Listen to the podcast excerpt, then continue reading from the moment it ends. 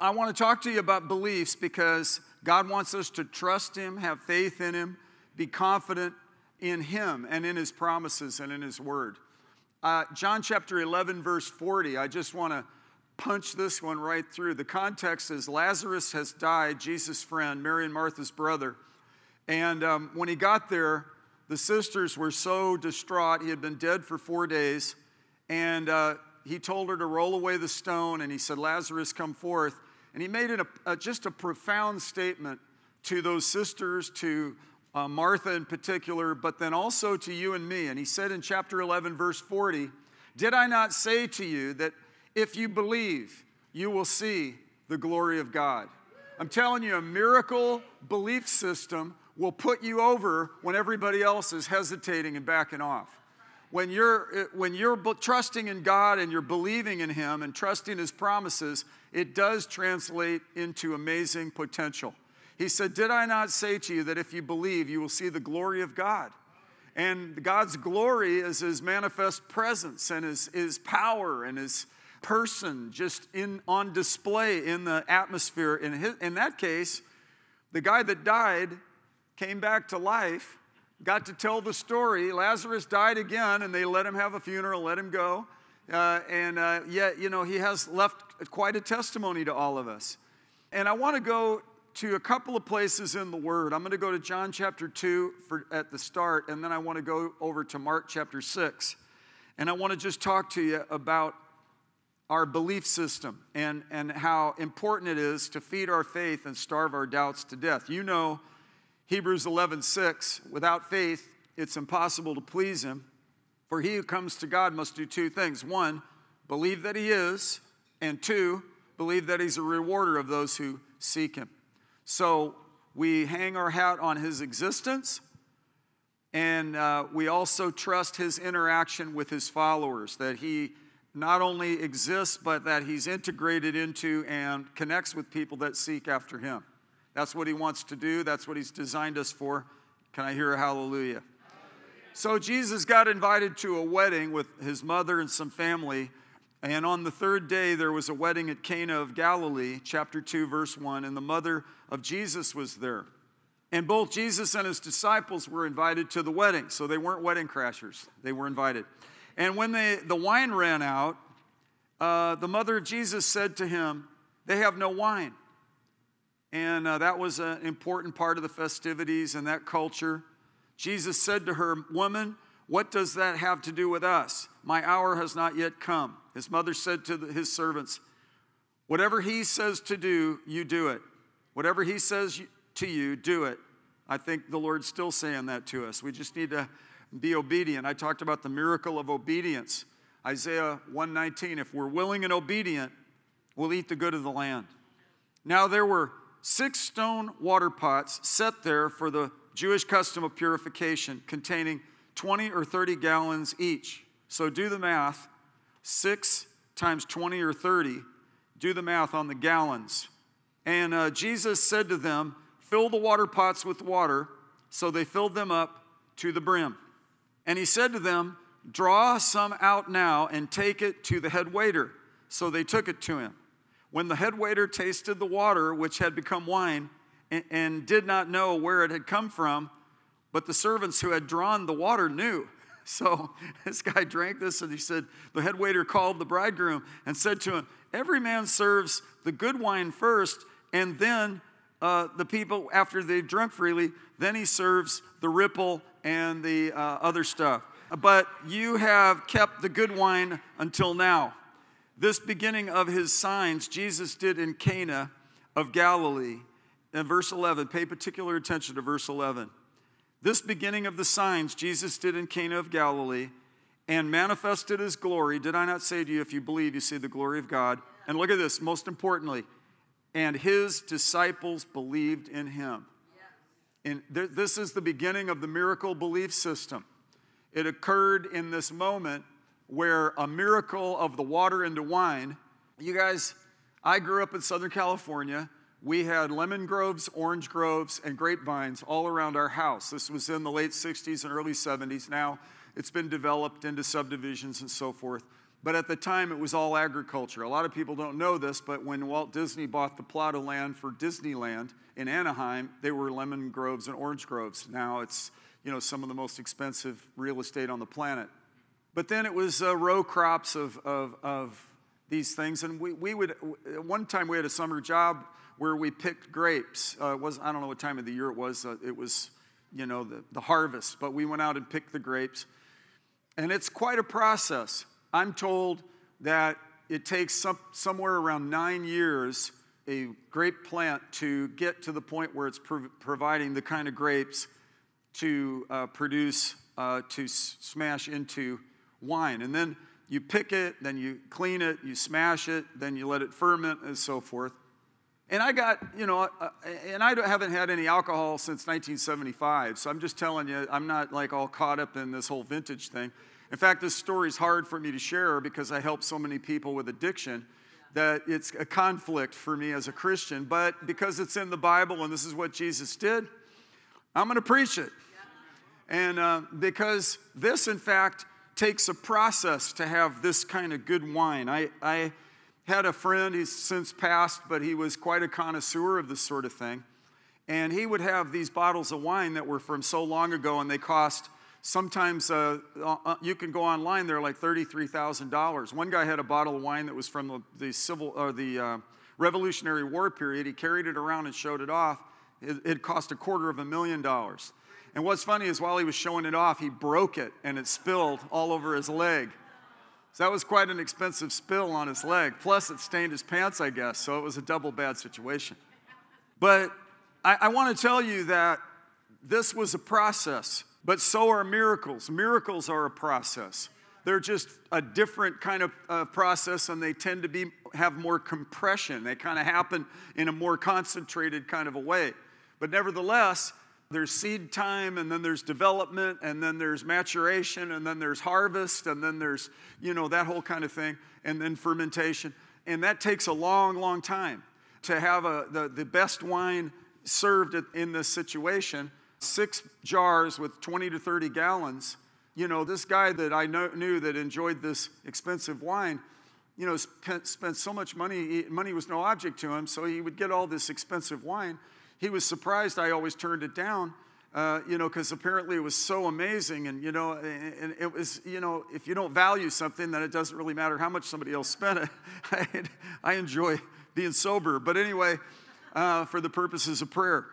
But for the purposes of this message, I heard somebody intimate actually that the couple that got married, there was so much wine here that, and it was so good, and they had so much of it that after the party, they still had a surplus, and that maybe this person theorized that maybe they, they sold it, and, and in that Jewish custom, they took a year off to get to know each other and so maybe they were sustained not only by this little special beginning of miracles, but even the abundance. I certainly know that was the case for the lady with the oil. Uh, you know, she was um, uh, she entered into from being a consumer to being a producer. Back there in the Old Testament, when the prophet said, "Keep, you know, bring the jar and pour out oil into the empty jars." I'm telling you, a miracle belief system, believing that God exists and that He's a rewarder kicks us into an interesting gear. Like verse 11 here, this was the beginning of the miracles of the signs Jesus performed, where he manifested his glory and his disciples believed in him. Belief, he said, Did I not say that if you believed, you'll see the goodness or you'll see the glory of God? And uh, I, I, you know, faith is the substance of things hoped for. I'm a hopeful person. I'm hopeful even in the pandemic. I'm hopeful uh, during crises. I'm hopeful that, uh, you know, things are, there's going to be a good outcome in whatever situation. A hopeful person, you know, with a, with a faith bias is going to see results. And a hopeful person with a faith bias is going to obtain promises, not just because hope projects them out in the future, but faith takes them into the context of now. So, so I'm believing God for you to get a touch from the Lord tonight. We're going to look at Mark chapter 6, but in Mark chapter 5, when Jesus was going through town on his way to Jairus' house, a lot of people bumped into him, but there was one lady that touched him and virtue came out of him. He asked, Who touched me? And, and the disciples said, oh, A whole bunch of people have touched you. But there's a difference between a physical grazing and a faith contact. And even in church tonight, even online tonight, there's a difference between a passive and then a proactive kind of stance. The woman with the hemorrhage said, If I just touch the hem of his garment, I'll be healed. Uh, you know, even Mary, when she charged Jesus, it's bewildering to me when he said, Woman, you know, it's not my time yet. I think I don't know what the reluctance was. I don't, I, I, I still haven't had that verse adequately explained to me in, in, in, in its context. Uh, I don't think he was mad at his mom for prompting him to step out in his ministry. I, I, don't know what it was. It, it was something in Jesus. Uh, uh, who, who knows? You could, if you know it, you could come tell me. But right now, what I do know is that he turned water into wine, and that was the first of his many signs.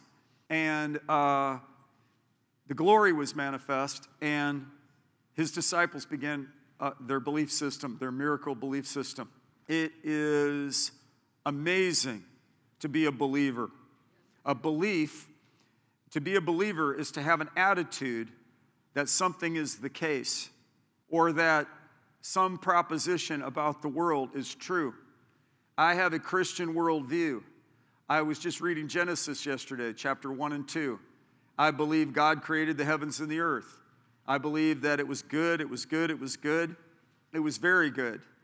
And then he created Adam and Eve. He, it was not good that a, the man was alone. He created Eve, told him to be, to be fruitful and multiply, put a choice in the garden, the tree of the fruit of the knowledge of good and evil. And he said, uh, Don't eat this or you'll die.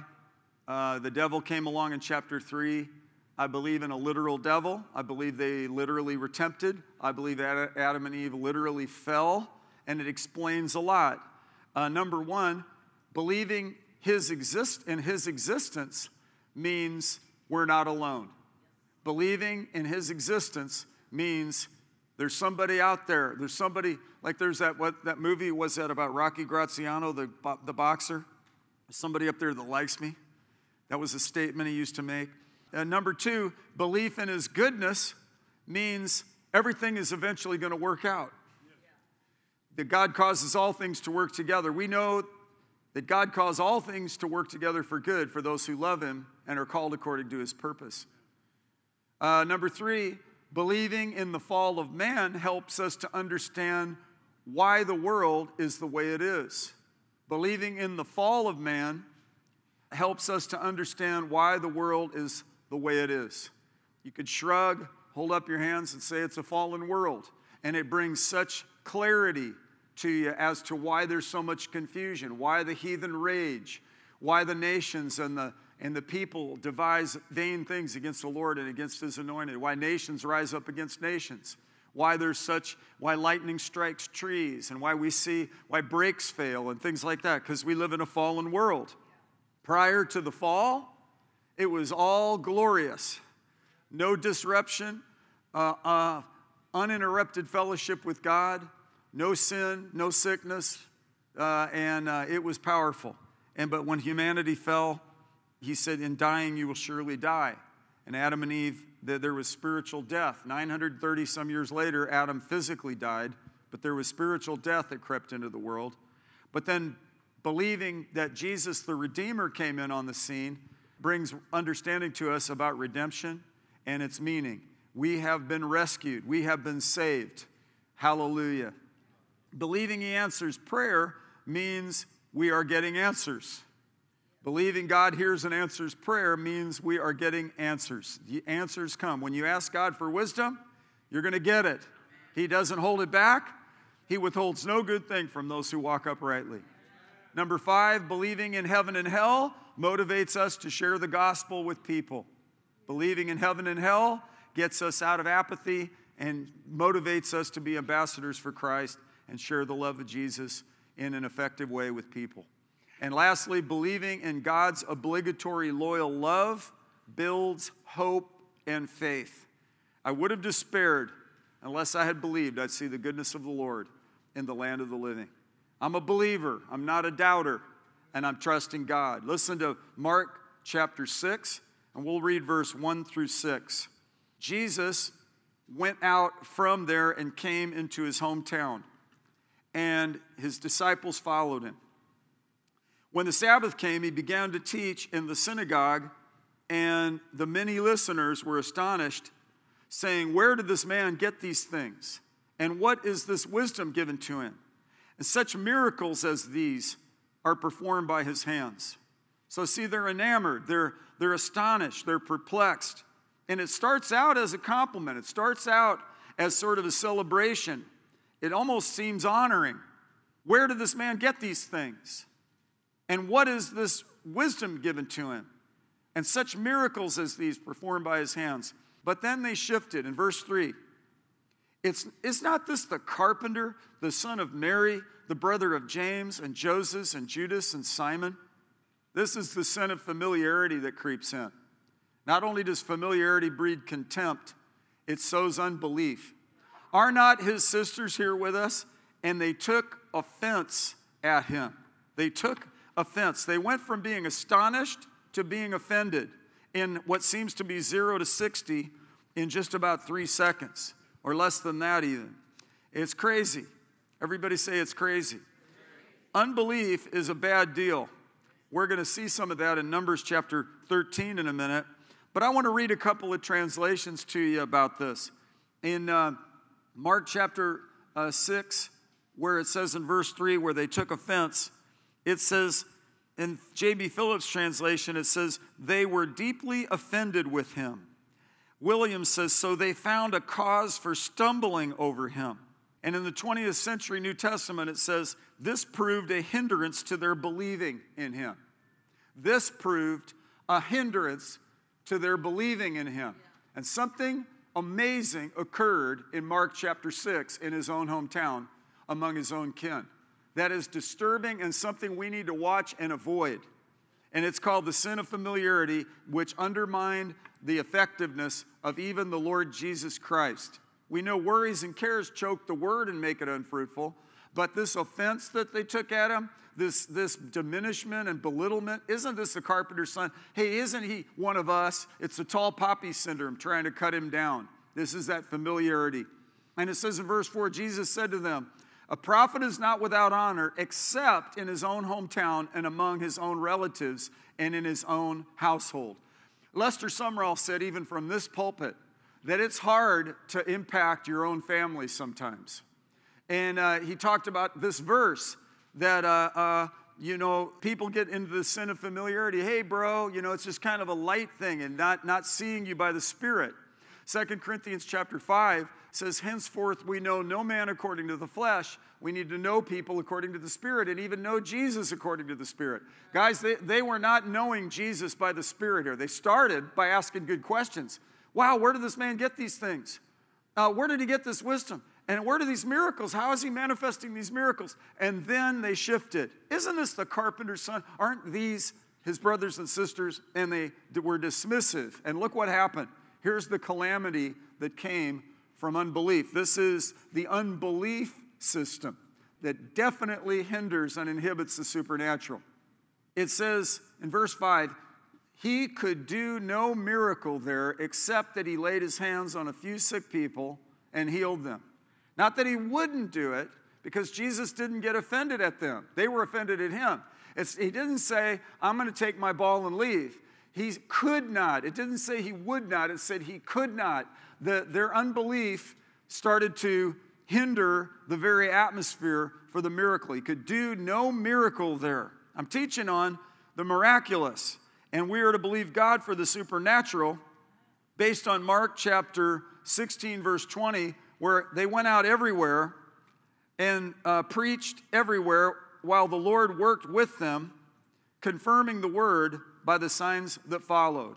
God wants to go with us and manifest himself in interesting ways. He sets things up for us, and he wants to be present in it, involved with it. He wants to bestow wisdom into it. He wants to uh, uh, bring clarity in it. He wants to push back the confusion. He's the God of peace and not confusion. He very much wants to reach out through you and me and perform supernatural and extraordinary and major things. There are people in here that know how to pray, and by the end of this meeting, we're going to get some greater impact and a punch in our prayer life starting right now in Jesus' name. Look what it says in verse 6. He wondered at their unbelief. He marveled, it said in the King James. He was astonished, it said in the, in the Moffatt translation. And in the New, Inter, in New English Bible, he was taken aback by their want of faith. Um, that word, uh, he marveled or wondered, was the same word when he exclaimed about the centurion, he had not seen such great faith in all of Israel. So you see that same emotive reaction of Jesus to unbelief and astonishment and wonder and bewilderment. You see he was that he had that same kind of emotion in the positive when the centurion said, Just speak the word only, and my servant will be healed. You know, I'm thinking about celebrities that have become uh, atheists and they've gotten up and really gotten really serious about it and like given a, cultivated a lifestyle to it to try to uh, uh, help society, uh, you know, and, and, to try to be nice to everybody who's superstitious, to slough off all the uh, stupidity of being a believer in God. Uh, and, and, you know, there are even people that have a passion that in their lifetime, in 40 years, they want to see faith completely taken off of humanity. So what? We'll have doubt and unbelief. So what? We'll have this void.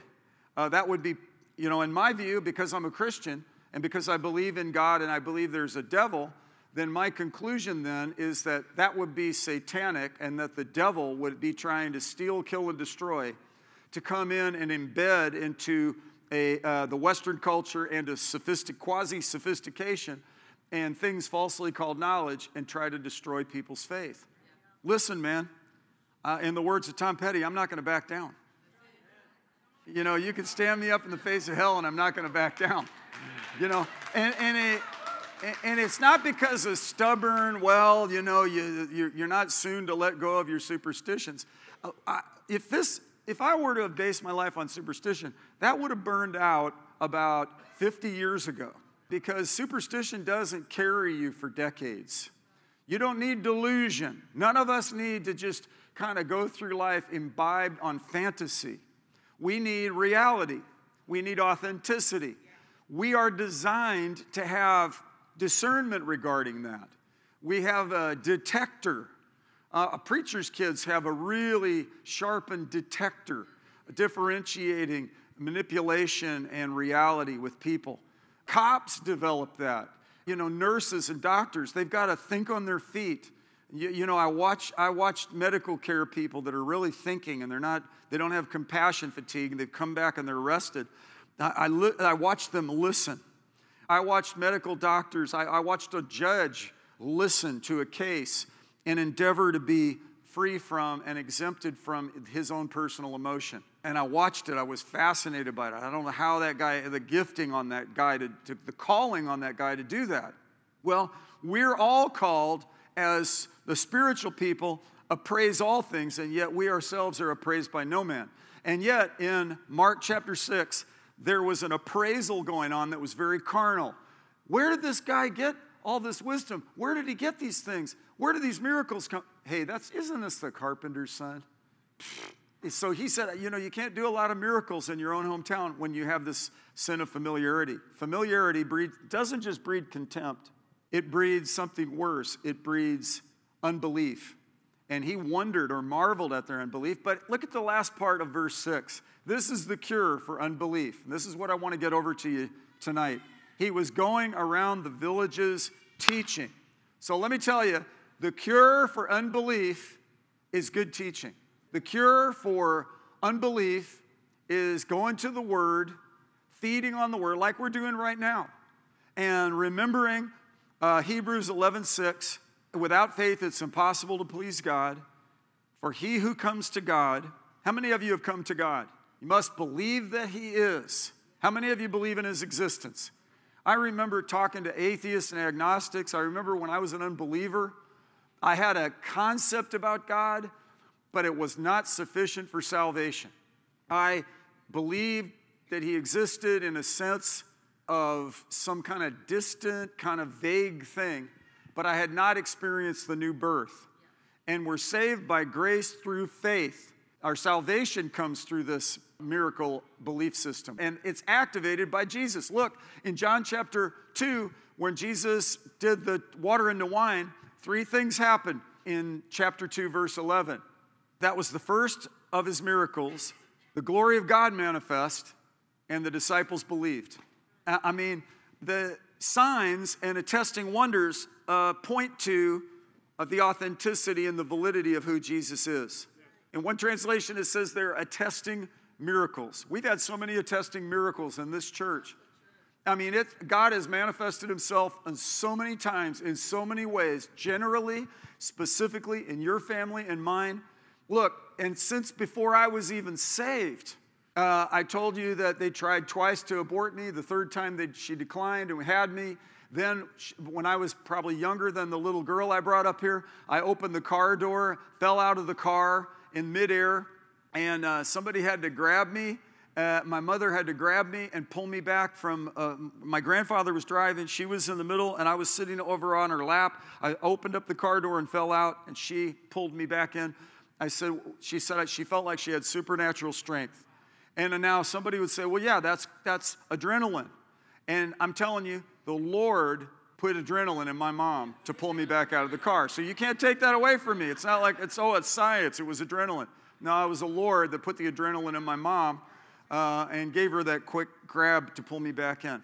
I fell off two cliffs, stepped on two rattlesnakes, and, and got I almost drowned in a swimming pool. I flipped out in the ocean. I got lost at sea, and all on and on and on and on.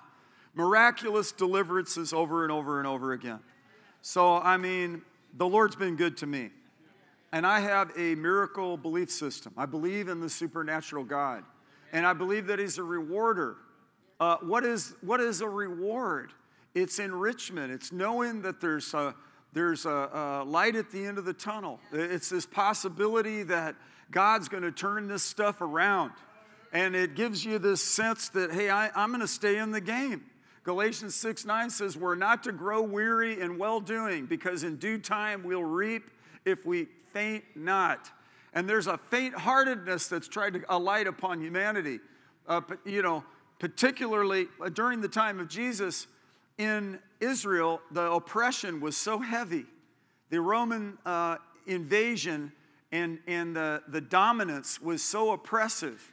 The Jewish people were in a terrible situation and there was a lot of uh, uh, it, societal uh, oppression, depression. And then Jesus comes in on the scene, the living hope, and he says, If any man's thirsty, let him come to me and drink. When, you're a, when you believe, when you're a believer, as the scripture says, out of your innermost being will flow rivers of living water, gushing torrents of life giving water. I mean, and this is good for the liturgical people, this is good for the agnostic, this is good for the cynic, the skeptic, and uh, it's good for the atheist, the agnostic, and it's good for the Christian that's gotten fatigued and weary. Uh, it, it's fuel for your faith. It's great to have faith. Faith is substantial. In fact, let's go to Hebrews chapter 11 and look at verse 1. And, uh, you know, Clarence Jordan was, uh, he had a dual degree. He had a degree in agriculture. He was a man from the South in the, in the early part of the last century, into the 50s. He started something called Koinonia Farm, which was kind of a co op, interracial.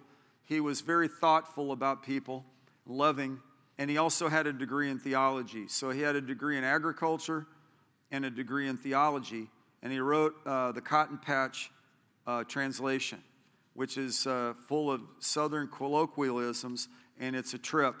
And uh, he said, Faith turns dreams into deeds, it bets its life on the unseen realities. Faith turns dreams into deeds. Let me read a few translations to you. Of faith is the substance of things hoped for. Uh, a, American Standard says assurance. Uh, Weymouth says confident assurance. Rotherham says uh, faith is of things hoped for, a confidence. Uh, Moffatt said confidence. Berkeley said solid ground for what you hope for. Faith forms a solid ground for what you hope for. Faith is being sure of the things we hope for. You know, I'll tell you something.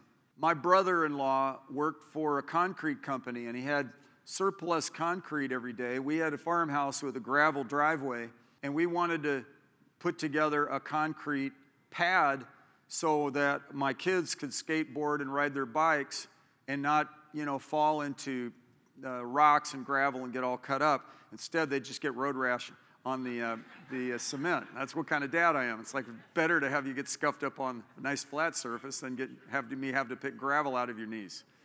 And so he said, I can arrange to get you so much uh, concrete.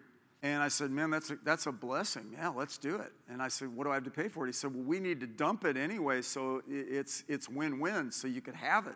And my, the management said it's okay, so you, you know, he arranged for it. It was all official. But what we had to do then was I had to grade and level the surface and prepare and put uh, forms.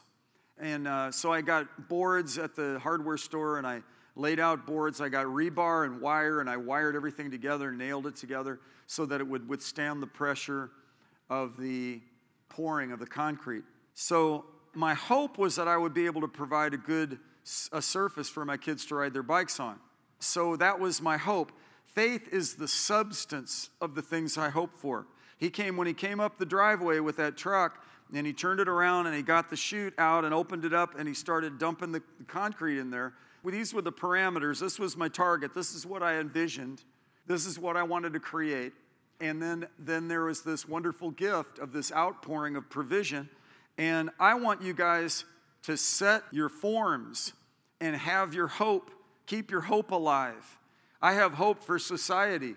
I prayed today, uh, Deuteronomy 28, 48 through 52. Part of the curse is that the nations would attack and rise up against other nations. I'm believing God for the United States to be protected. That's part of my faith right now. I have faith for my children and grandchildren. I want them to serve the Lord. I want them to have a heart for God. I have faith for my church that we'll have a revival here of whatever description that may be from heaven and I'm convinced it's without precedence or without any kind of reference uh, in the current contemporary setting we're in. So I'm keeping my eyes on Jesus about it.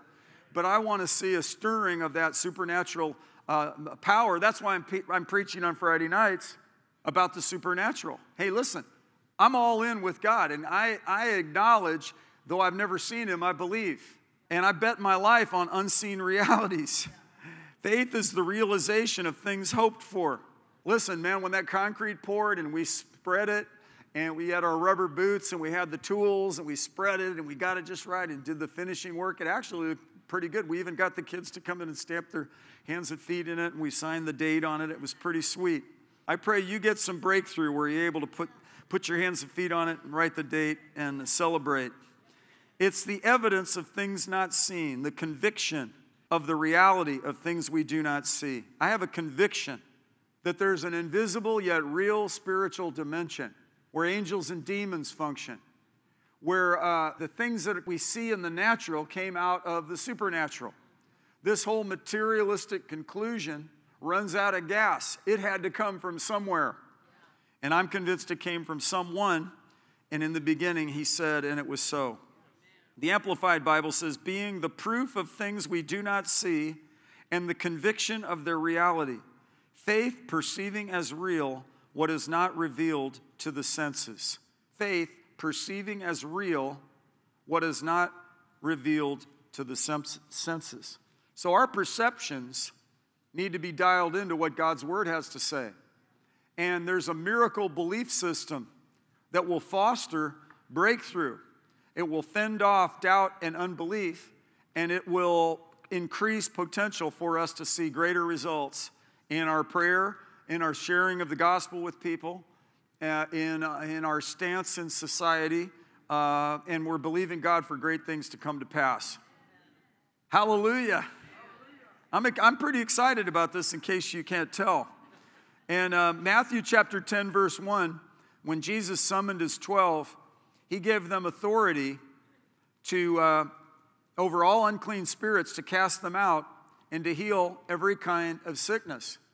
Now, a cessationist, somebody who believes that was just for the first hundred years or so before the canonization of the scripture, they'd say that's all gone and done away with. But the commission to go and, and make disciples, the fact that demons are still present, why would Jesus lift his desire to get people set free when he gave authority to the disciples? Why would he then withhold it for 2,000 years and have the church be relatively impotent uh, when he is omnipotent, uh, meaning all powerful? And uh, why would that ever diminish? The responsibility to share the gospel has not diminished. So then, it makes sense to me that nor has the power of God to get it done diminished. And in fact, they went out and preached everywhere while, while the Lord worked with them and confirmed the word by the signs that followed. Hallelujah. So, the cure for unbelief is good teaching. And a per- person's belief system matters. A person's belief system is quite important. From one's beliefs is birthed a worldview, our perspective, the distinction between right and wrong, our morals, our values, and then our behavior are determined by our core foundational belief system. So it does matter what we believe. And when you say, I don't know, I, you know, I, I don't know, that's pretty vague. And when you say, I know that there is no God, that's pretty scary. But when you get in this place where you say, I believe you exist, and I believe, roll up my sleeves, you're a rewarder of those who seek you. And what's that reward? It's answer to prayer. What's that reward? The appropriation of his promises. What's that reward? Breakthrough in the lives of the people you care about. What's that reward? Fending off and holding back evil in the land. God's doing some amazing things in this valley. When we started out as a church, it was, a, it was called Gumbo Flats. There was a prison, there was a, a bar named Winty's, there was an airport, and there was a smokehouse and a few businesses. That was it, and a few houses. Now it's become an economic hub and it's about ready to flip again and again. And it ends up that God has planted us in this moment, brought into the kingdom for such a time as this, so that we will utilize and, and step out in faith. There's been a terrific pruning through this moment, this pandemic.